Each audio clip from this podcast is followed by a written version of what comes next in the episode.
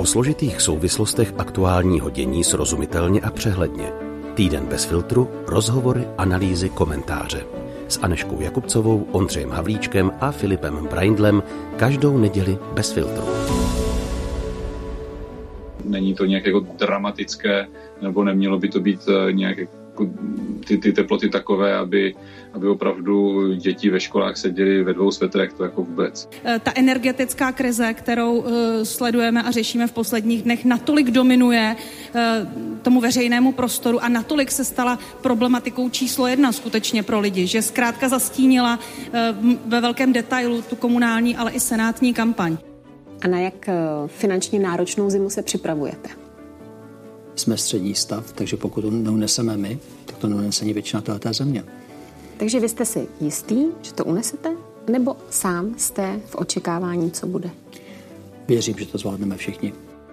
Svetr by neměl být vnímaný jenom jako ochrana před zimou, ale i jako symbol boje proti Putinovi. Symbol, že když se každý, kdo můžeme, trošku uskromníme, tak mu budeme méně financovat válku. Okamžitě bychom zastropovali ceny elektřiny na 1500 korunách za megawatt. A pokud někdo říká, že to má nějaký dopad na rozpočet, tak lže. Ceny energií, inflace, nejistota kolem dodávek plynu, pokračující ruská válečná agrese na Ukrajině, to jsou průvodní jevy naší současnosti. Vedou k úvahám o tom, jak omezit spotřebu, jak snášet nepohodlí, kudy vůbec vede cesta z krize ven. Tématem otevíráme náš nový podcast Týden bez filtru. Uslyšíte odborníka na moderní hospodářské a sociální dějiny, zamíříme na brněnskou konferenci Nerůst, ale také mezi studenty biskupského gymnázia. Připravili jsme komentář a upozorníme na důležité události, které nás čekají v novém týdnu. Dobrý poslech přejí Aneška Jakubcová, Ondřej Havlíček a Filip Braindl. Naším eh, prvním hostem je eh, Jakub Rákosník eh, z Pražské filozofické fakulty, z Filozofické fakulty Karlovy univerzity, který se zabývá mimo jiné i dějinami krizí či mm, interpretacemi historických krizí. Pane Rákosníku, vítám vás v našem podcastu. Dobrý den. Dobrý den. Zeptám se nejprve, zda lze mm, vnímat určitou dynamiku, že se zkrátka v tom běhu dějin střídají eh, okamžiky krizí s dobou nějakého, řekněme, klidu nebo dokonce blahobytu. Že je to zkrátka přirozené, eh, že po nějaké éře, kdy je klid, eh, ta krize de facto i nevyhnutelně přijde. Tak o té nevyhnutelnosti bychom mluvit asi neměli, protože jako dějiny nejsou předurčeny, alespoň tak, jak nazíráme tedy e, historii jako e, vědu. Nicméně ta celkem banální zkušenost e, nám napovídá, že tedy samozřejmě periodicky nejenom v současnosti nebo v moderních dějinách, ale v původy, původ příčin těch krizí je různý a prostě v minulosti to byly hladomory a neúrody a e, periodické epidemie. V modernitě je to zase e, hospodářský e, cyklus, rozsáhlé vojenské konflikty a podobně. Čili je to celá řada příčin a tím i, že těch krizových spouštěčů je velké množství, no tak celkem logicky potom ty dějiny vypadají jako určitá sinusoida, kde se střídají klidnější z méně, z méně klidnými časy. Když tedy zůstaneme u těch moderních krizí, ekonomických, dokonce i e, krizí spojených s energetikou, jak to zažila minulá desetiletí, Dá se z nich něco usuzovat pro současnost, respektive jak vnímat to, co bylo tehdy dobově podmíněné a co je, řekněme, univerzální, co je typické, řekněme, pro všechny krize, tedy i třeba pro tu nynější? Já bych ehm, tuhle otázku rozdělil na takové tři, tři úrovně. Jo? Ta nejobecnější, ta se týká toho vlastně, co to je ta krize. U toho samotného pojmu my musíme být eh, opatrní v tom, že eh, on je velmi rozsáhle nadužívá.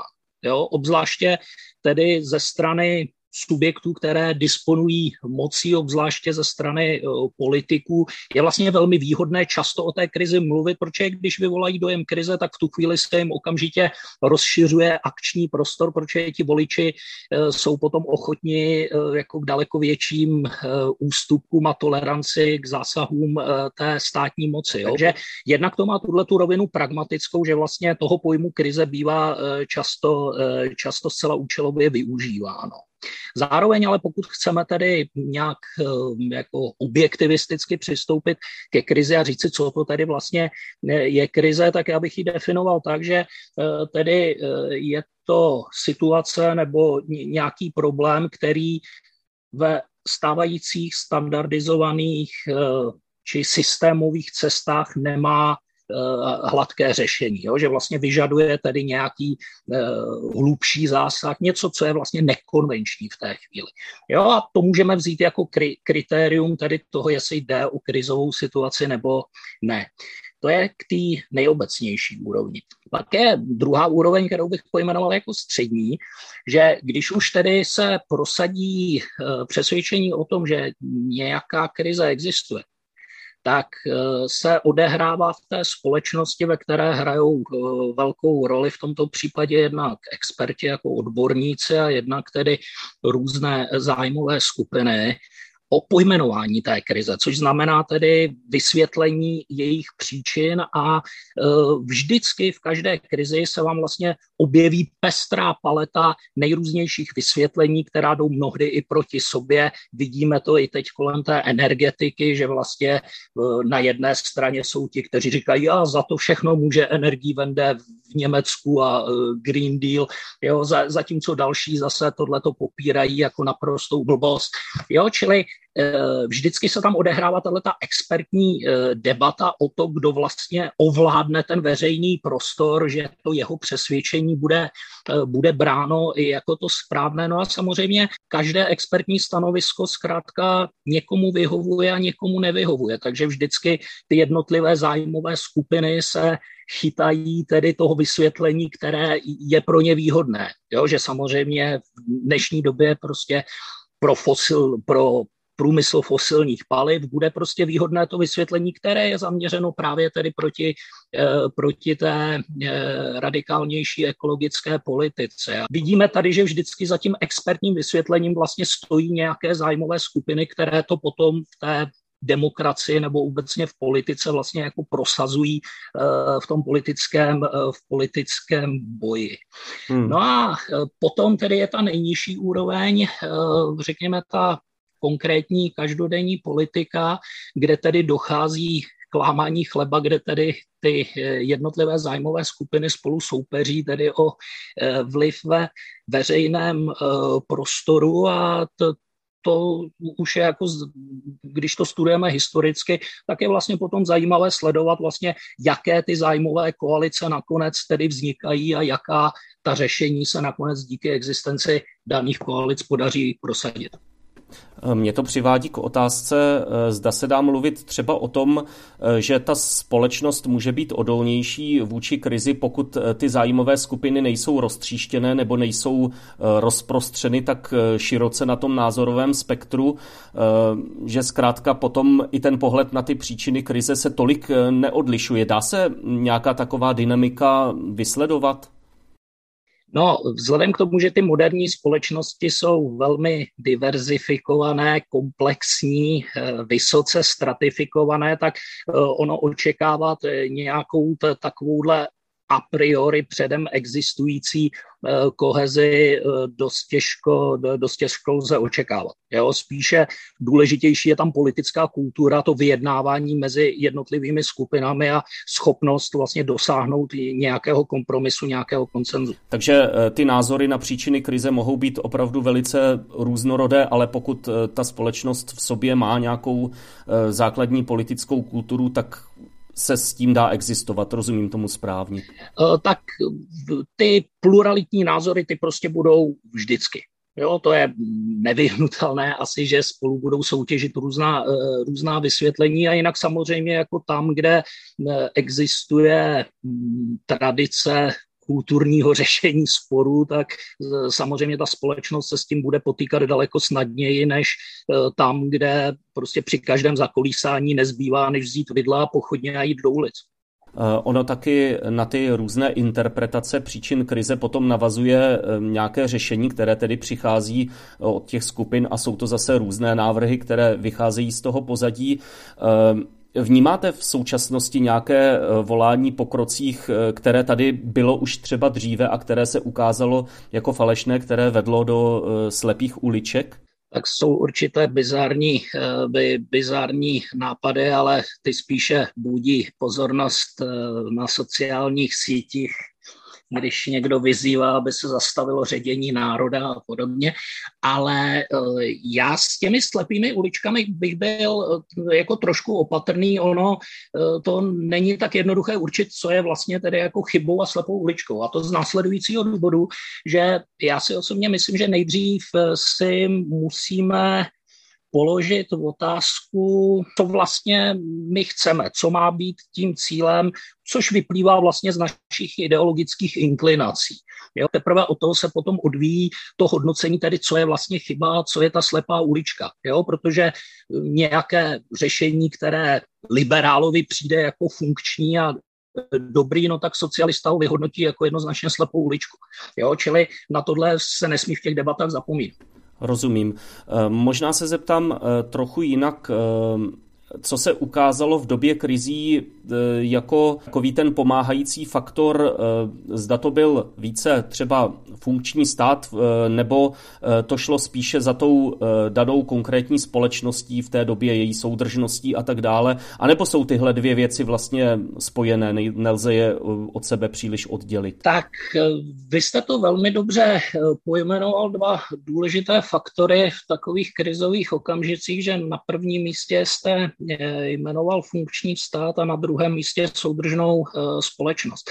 Eh, já se osobně domnívám, že vždycky každá společnost má problémy, které jsou některé viditelnější, některé méně viditelné, některé akutněji prositované a jiné méně a že nebezpečí eh, krizí a to tedy i našich dnešních problémů, které zažíváme v souvislosti s válkou na Ukrajině a s energetickými problémy, eh, tak vlastně v případě takovýchto krizí je velké riziko toho, že i ty ostatní problémy, které už tu existovaly třeba dříve, najednou začnou být závažnější a začnou tu společnost dále eh, destabilizovat. Jo? Čili, že vlastně jeden zásadní krizový proces spustí multiplikaci, že najednou začnou vznikat další problémy, které jsme si doteďka, eh, doteďka příliš eh, neuvědomovali. Jo? Příklad, který mě tak spontánně k tomuhle napadá, je meziválečné Československo a česko-německý problém to napětí mezi Čechy a Němci se stalo latentním. No a pak najednou přijdou ta 30. léta, eh, jednak ta společnost je hluboce otřesena tou ekonomickou krizí, která navíc na ty Němce má ještě horší dopad než na ty vnitrozemské Čechy. Jo, navíc eh, jako dosavadní spojenci od toho Československa dávají ruce trochu pryč, a, nebo trochu hodně výrazně, a v Německu se u, u, eh, dostává k moci agresivní režim. Jo, a teď najednou vlastně e, je těch krizových procesů příliš mnoho a na tu československou vládu už ten česko-německý spor, který v počátcích vlastně zvládla jako e, bez větších problémů, tak najednou se jí to stane osudovým a ta republika neobstojí. Jo? Takže to je takový příklad, kde tedy hmm. k, jednou, k jedné krizi, k té velké hospodářské krizi se najednou začnou nabalovat ty další, které uh, tu byly, ale nebyly tak závažní, nebyly tak vidět a jejich závažnost začne jako rychle stoupat. Já vám, pane docente, děkuji za vaše odpovědi a dovolím si úplně na závěr otázku, eh, ke které mě přivádí vlastně eh, dění posledních hodin. Eh, hovoříme spolu ve čtvrtek večer. Před chvílí jsme se dozvěděli tu zprávu o úmrtí britské královny Alžběty II.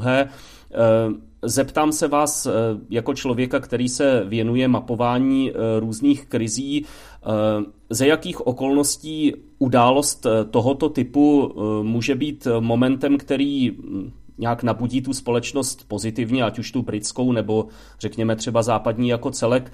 Za jakých okolností to pak naopak může třeba přiostřit nějakou krizi, přiostřit napětí v té společnosti? Teď nemluvím konkrétně o, o tomto úmrtí, ale zkrátka výrazná událost tohoto typu je to vlastně strašně silná symbolická událost a tím, jak je to teď vysloveně aktuální, tak já jsem opanován eh, spíše svými emocemi a eh, jako zachvácen stejně, ano. určitou nostalgií, že vlastně takový poslední silný symbol 20. století, že je prostě v nenávratnu, v nenávratnu eh, pryč. Nicméně ta vaše otázka směřovala k nějakým takovýmhle jako mm, viditelným velkým událostem, které mohou nastat, přičemž dovolím si s jistým zobecněním říct, že takovéhle Eh, události, jako je eh, smrt eh, z různých důvodů významného člověka, může fungovat obojím způsobem. Jo, v případě té královny si dokážu představit, že v krátkodobé perspektivě to vlastně jako může posílit kohezi té britské společnosti, jo? protože přece jenom s tím se budou pojít určité rituály loučení s královnou a v tu chvíli si ti Britové rozštěpení Brexitem budou moci uvědomit, ježiš, my patříme k sobě a musíme mm, problémy řešit společně.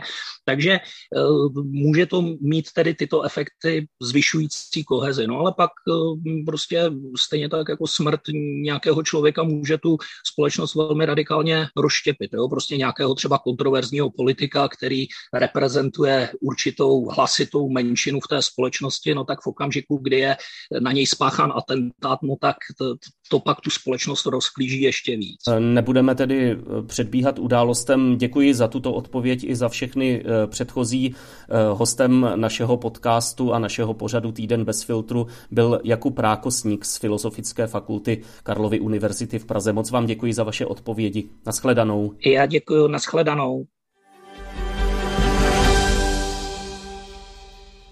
Jak o tématu energetické krize přemýšlejí lidé, kteří se zabývají udržitelností a environmentálními tématy? V těchto dnech od 8. do 11. září se v Brně konala konference Nerůst a sociálně-ekonomická transformace pod pořadatelskou taktovkou Organizace na zemi, katedry environmentálních studií Masarykovy univerzity a dalších. Na pozadí příjemného konferenčního ruchu jsem hovořila s jednou z účinkujících. Teď u mikrofonu mám paní Anu Kárníkovou, která je ředitelkou ekologického hnutí Duha. A mě eh, takhle na úvod zajímá, co to ten nerůst je a proč je růst špatný. Růstem, jenom teda, abych vysvětlila, růstem rozumíme vlastně růst HDP, u kterého máme pocit, že to je v zásadě dobrá věc, která vede k tomu, že lidé třeba mají více peněz, eh, obecně, že se zvyšuje životní úroveň a máme tady samozřejmě ten velký problém, že každá ekonomická aktivita má nějaký svůj otisk v přírodě. Eh, buď, že využíváme přírodu jako zdroj, nebo třeba taky využíváme ten přírodní prostor jako nějaký takový odpadkový koš. Dáváme tam emise CO2, což způsobuje klimatickou změnu, nebo třeba to chemicky znečišťujeme. Takže nerůst upozorňuje na to, že my máme pocit, že naše ekonomika musí stále růst, a což by mělo teoreticky lidem zajišťovat kvalitu života. My ale víme, že se to neděje. I když roste HDP, tak se nám vlastně nedaří řešit chudobu.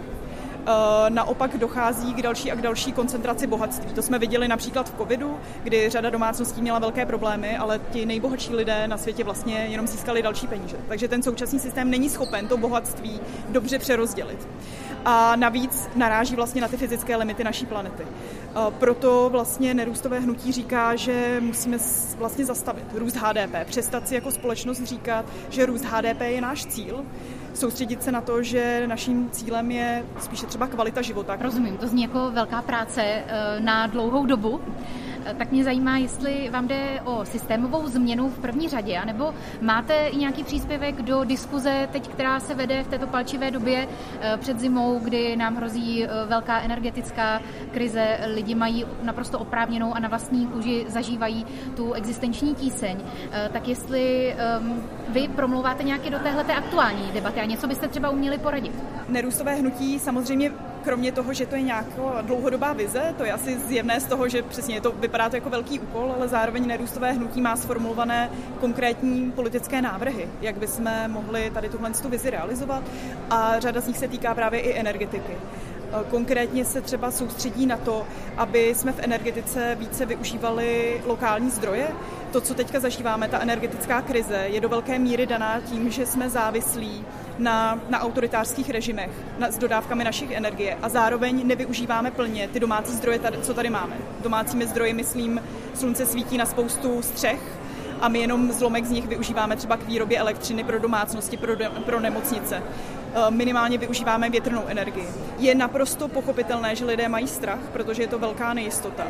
A myslím si, že je velmi důležité a je to podle mě úkol hodně pro politickou reprezentaci, která teďka reálně má v rukou moc. Eh, nerůstové hnutí může do té diskuze nějak přispívat, ale ne, nejsme politická strana. Eh, vlastně říct, co jsou ta řešení a neříkat lidem, že se mají uskromnit. Celá řada lidí v České republice už dneska se opravdu nemá kam uskromnit. Máme prostě celou řadu lidí, kteří jsou opravdu eh, materiálně teďka už hodně skřípnutí a říkat jim, ať se vezmou další svetr, prostě není správné a přesně je to přihrává těm, kteří jim budou nabízet ta jednoduchá řešení, jako je například představa, že když vystoupíme z Evropské unie, že nám to nějakým způsobem s tou energetickou krizí pomůže.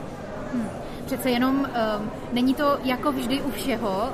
Um, ve výsledku tak, že každý musí začít sám u sebe, ať už by to mělo být svetrem nebo nějakým snížením osobního blahobytu, osobního komfortu, um, pře, trošku přepnutím něčeho v hlavě, aby potom uh, se mohla stát nějaká ta společenská změna. To, jaký dopad by mělo naše jednotlivé rozhodnutí, je strašně určený tím celkovým systémem. To znamená, uh, pokud například Typicky to vidíme na dopravě. Pokud já se rozhodnu třeba jezdit vlakem, ale ty vlaky pohání uhelné elektrárny, tak to moje individuální rozhodnutí nemá třeba až tak velký dopad jako celkový systém. Takže já si myslím, že je vždycky nutné neházet zodpovědnost jenom na jednotlivce, naopak se dívat, v jakém kontextu se to jejich jednání odehrává. Vidíme to třeba například na takové otázce jako třídění. Pokud třídíte všechny plasty, tak vězte, že bohužel ten systém není teďka nastaven na to, aby je také materiálově využil. Takže si myslím, že jako jednotlivec nemůžu se jenom zaměřovat na tu svoji individuální akci, ale myslím si, že má mnohem větší efekt vlastně soustředit se na to, aby třeba energetika fungovala tak, aby moje chování pak dávalo v rámci toho celého systému smysl. Hmm. Mluvíte o tom, že míč je na straně hřiště té politické reprezentace, kterou tady aktuálně máme. Eh, komunikuje s vámi nějak? Je to pro ní téma nebo eh, jsou zahlceni eh, tím aktuálním řešením, uklidňováním nerůst, nerůst myslíte, nebo... Hmm. Uh, téma Téma nerůstu je hrozně rozsáhlé, to je možná vidět i z téhle konference, ale třeba můžu říct, že za klimatické hnutí, konkrétně za hnutí Duha, my jsme ve velmi intenzivním kontaktu s vládou, eh, hlavně s ministerstvy, které teďka přicházejí z návrhy, jak řešit tu energetickou krizi, jak ulevit lidem. A snažíme se vlastně podpořit v tom, aby ta řešení byla efektivní, eh, v tom, že například povedou i k tomu, že se lidem podaří třeba energii uspořit, protože určité typy třeba um, kompenzací vedou k tomu, že vlastně uh, platíte lidem, kteří mají jenom velkou spotřebu. A myslím si, že je klíčové najít nějakou dobrou rovnováhu mezi tím, kdy do toho systému jenom házím peníze, anebo kdy se ho snažím reálně tou podporou třeba i trošku proměnit.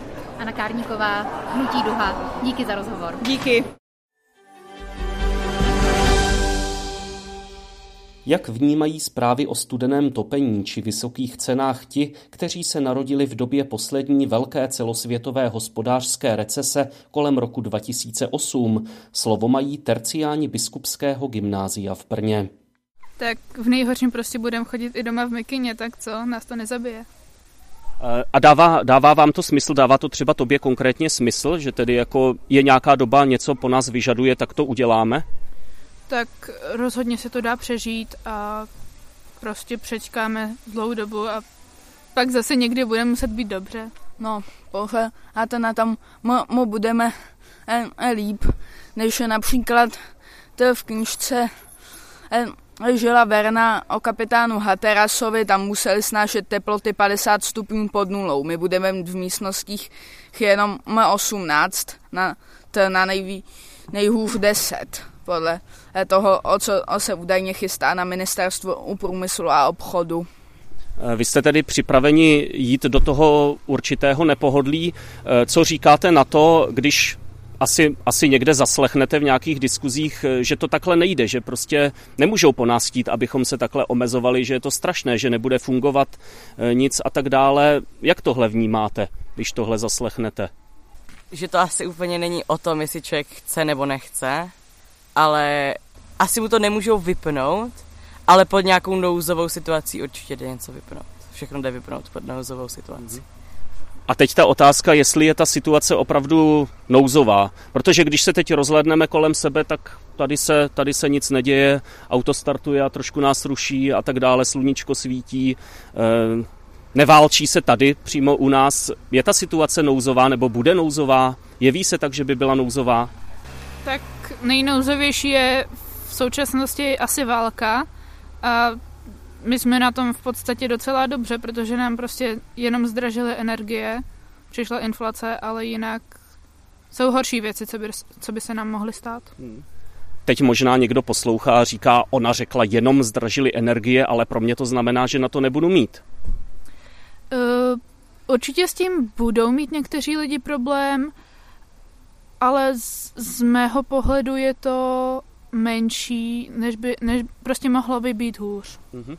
No tak já si myslím, že nejnouzovější právě situace je na Ukrajině a tady v Česku se zatím máme celkem dobře, takže bychom měli brát na to ohled a brát taky ohled na Ukrajince, který vlastně se semka přestěhovali a jsou vlastně rádi za to, co bude, i když to bude trošku krizovější. Možná jako děti asi úplně dobře nevnímá to finanční hledisko toho, ale možná bychom ho mohli začít vnímat, ale nevím jako jak. Hmm. Prostě asi nevnímáme to finanční hledisko.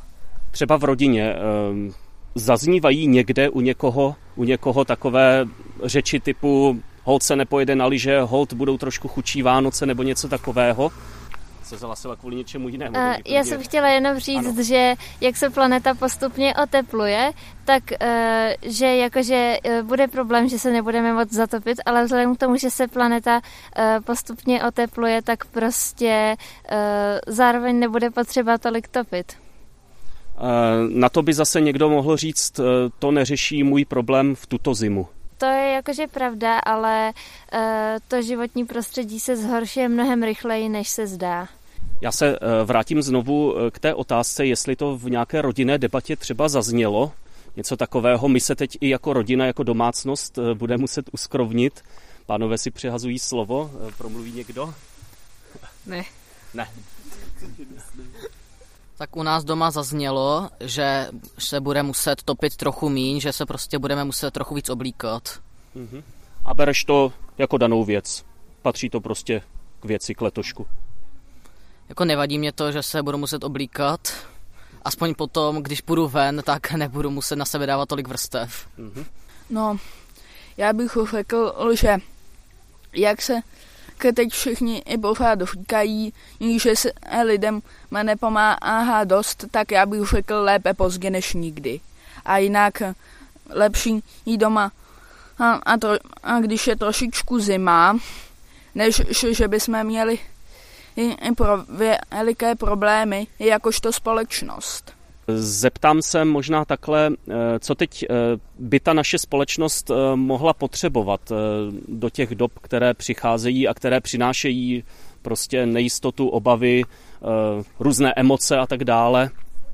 Podle mého názoru uvědomit si, že pořád může být výrazně hůř a vědět, že jsou části světa, kde lidé prostě občas ani nemají základní lidská práva a že my jsme na tom dobře.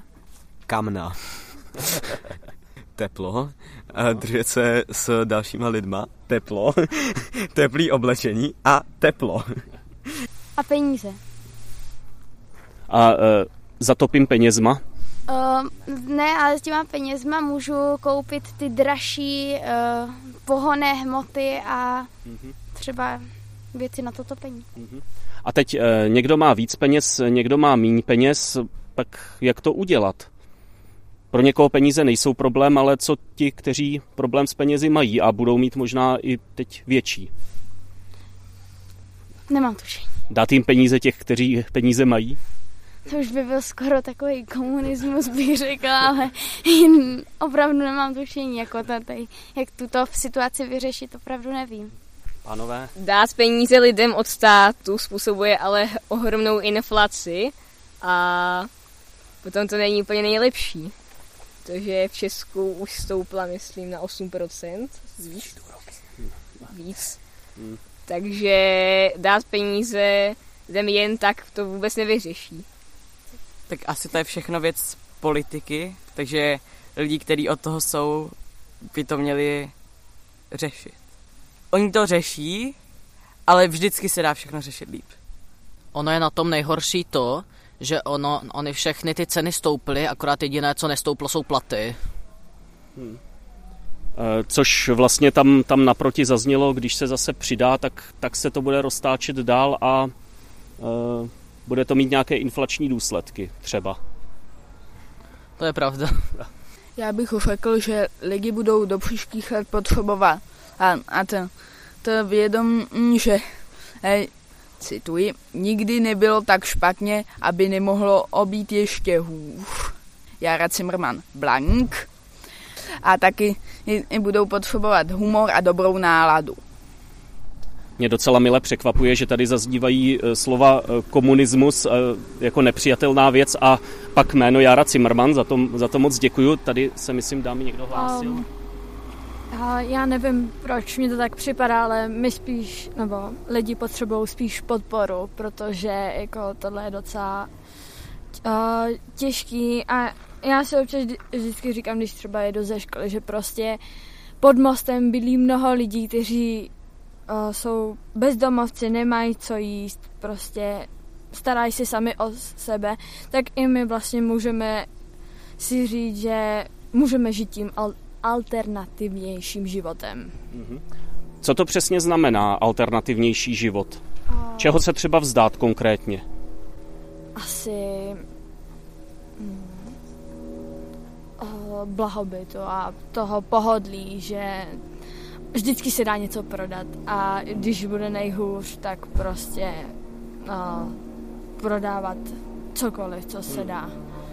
Tady by zase někdo mohl říct, eh, ona chce, abychom se všichni nastěhovali někam pod most. Eh, my jsme si ten určitý blahobyt taky nějakým způsobem odpracovali, možná zasloužili. Tak jaká by pak byla reakce? Hmm, úplně nevím, jak bych asi na tohle odpověděla, ale prostě ne, že bychom se měli přestěhovat pod most, ale měli bychom se prostě uskromnit, co se týče energii, zasínat, klidně i používat svíčky, ale, ale prostě pěstovat si uh, sami jídlo a šetřit. Když v tom člověk žije od dětství v tom skromnějším životě, tak to potom vůbec není tak špatný. Já jsem třeba, uh, moji rodiče nemají auto a žiju úplně normální život, vůbec mi to nechybí. Mm-hmm. Nebo nemáme doma televizi. A co? Prostě já jsem na to zvyklá takže v okamžiku, kdy si člověk zvykne, tak se to dá úplně v pořádku. Eh, možná pojďme eh, směrem k nějakému závěru. Eh, tady už padlo i, že politici by to měli dělat nějak, nějak trošku, trošku jinak, trošku možná, možná lépe. Co byste třeba vy přivítali jako velice dobrou zprávu, která by zazněla v nějakém, nějakém nejbližším období, která by se toho týkala? Zkrátka oznámení, vymysleli jsme, že. Co by to tak, co by to tak bylo s ohledem na tu, na tu situaci? Vymysleli jsme, že studenti gymnázií vyfasují spacáky od hasičů třeba. Uh, tak nejlepší zpráva by byla, našli jsme řešení. A to řešení, když ho nemají, tak ho asi nemůžu jmenovat, protože hmm. není. Nebo je, ale já o něm nevím. Nebo nikdo o něm asi neví. Já bych přivítala, kdyby se všeobecně společnost a ne jen některé její části prostě eh, přidali k té ochotě se uskromnit a k té ochotě s tím něco dělat. A pro mě byla asi dobrá zpráva, že vlastně někteří mluví o tom, že půjdeme do distanční výuky kvůli energiím, takže pro mě by byla asi dobrá zpráva, že, že nepůjdeme do distanční výuky. Já bych jenom chtěl dodat na to, jak tady řekl spolužák, že přeci jenom slova nejsou vše, to řešení, kdyby bylo dobře popsané, tak je samozřejmě lepší to řešení vykonat, než jako nějak popisovat dlouze, takže je lepší jako rovnou vykonat.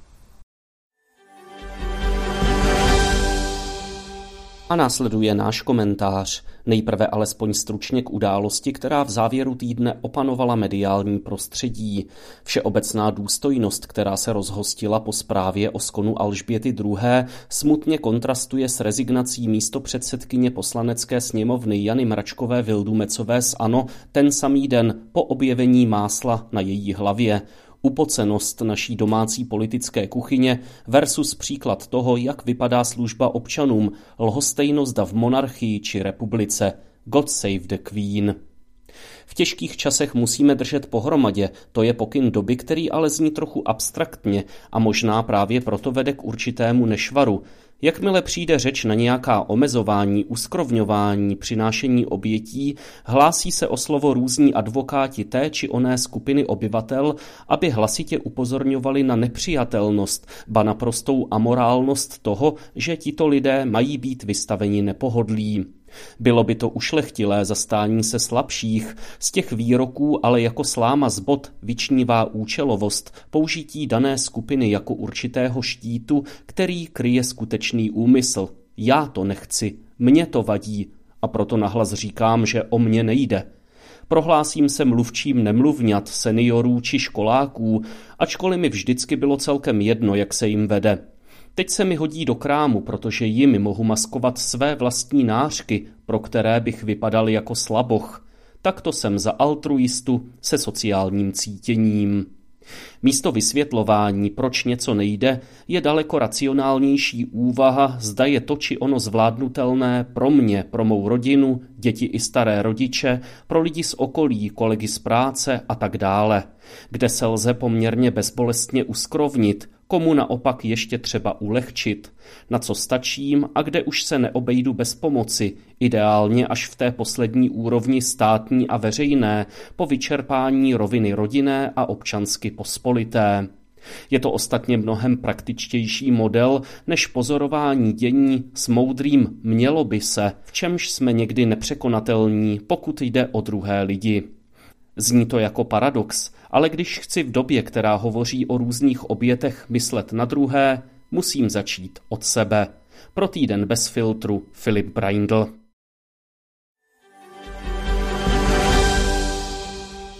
Třetí zářijový týden můžete začít u obrazovky. Výjdou hned dva díly populárních dramatických seriálů. HBO nabídne čtvrtý díl série Rod Draka, ve kterém slibuje další prohloubení nezhod v královském rodě Targaryenů.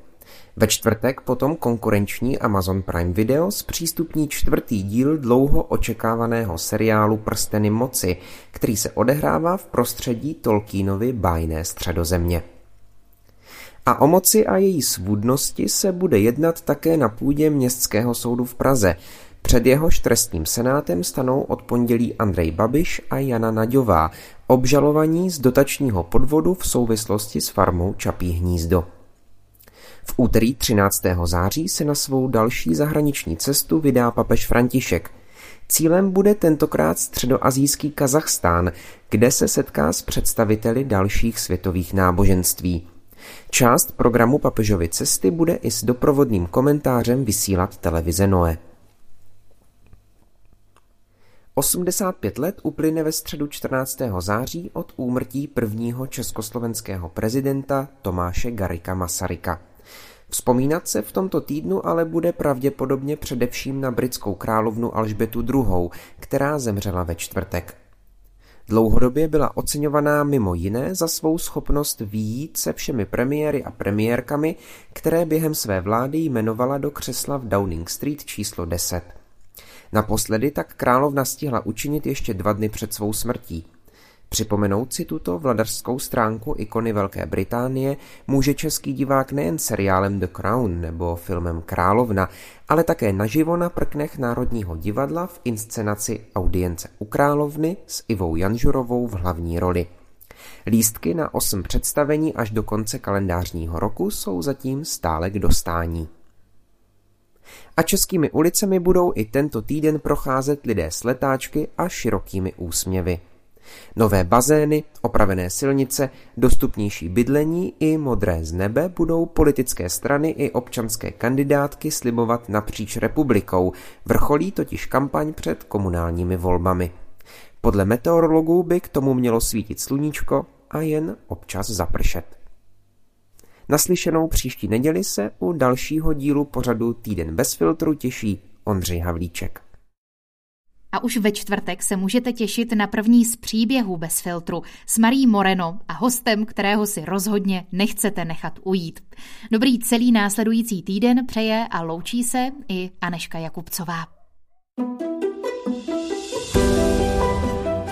Podcasty bez filtru pro vás tvoří tým, který jde na dřeň, hovoří otevřeně a bez předsudků. Najdete nás v podcastových aplikacích na Facebooku, Instagramu a Twitteru. Podpořte start našeho projektu. Do poloviny října mimořádně na portálu hithit.com.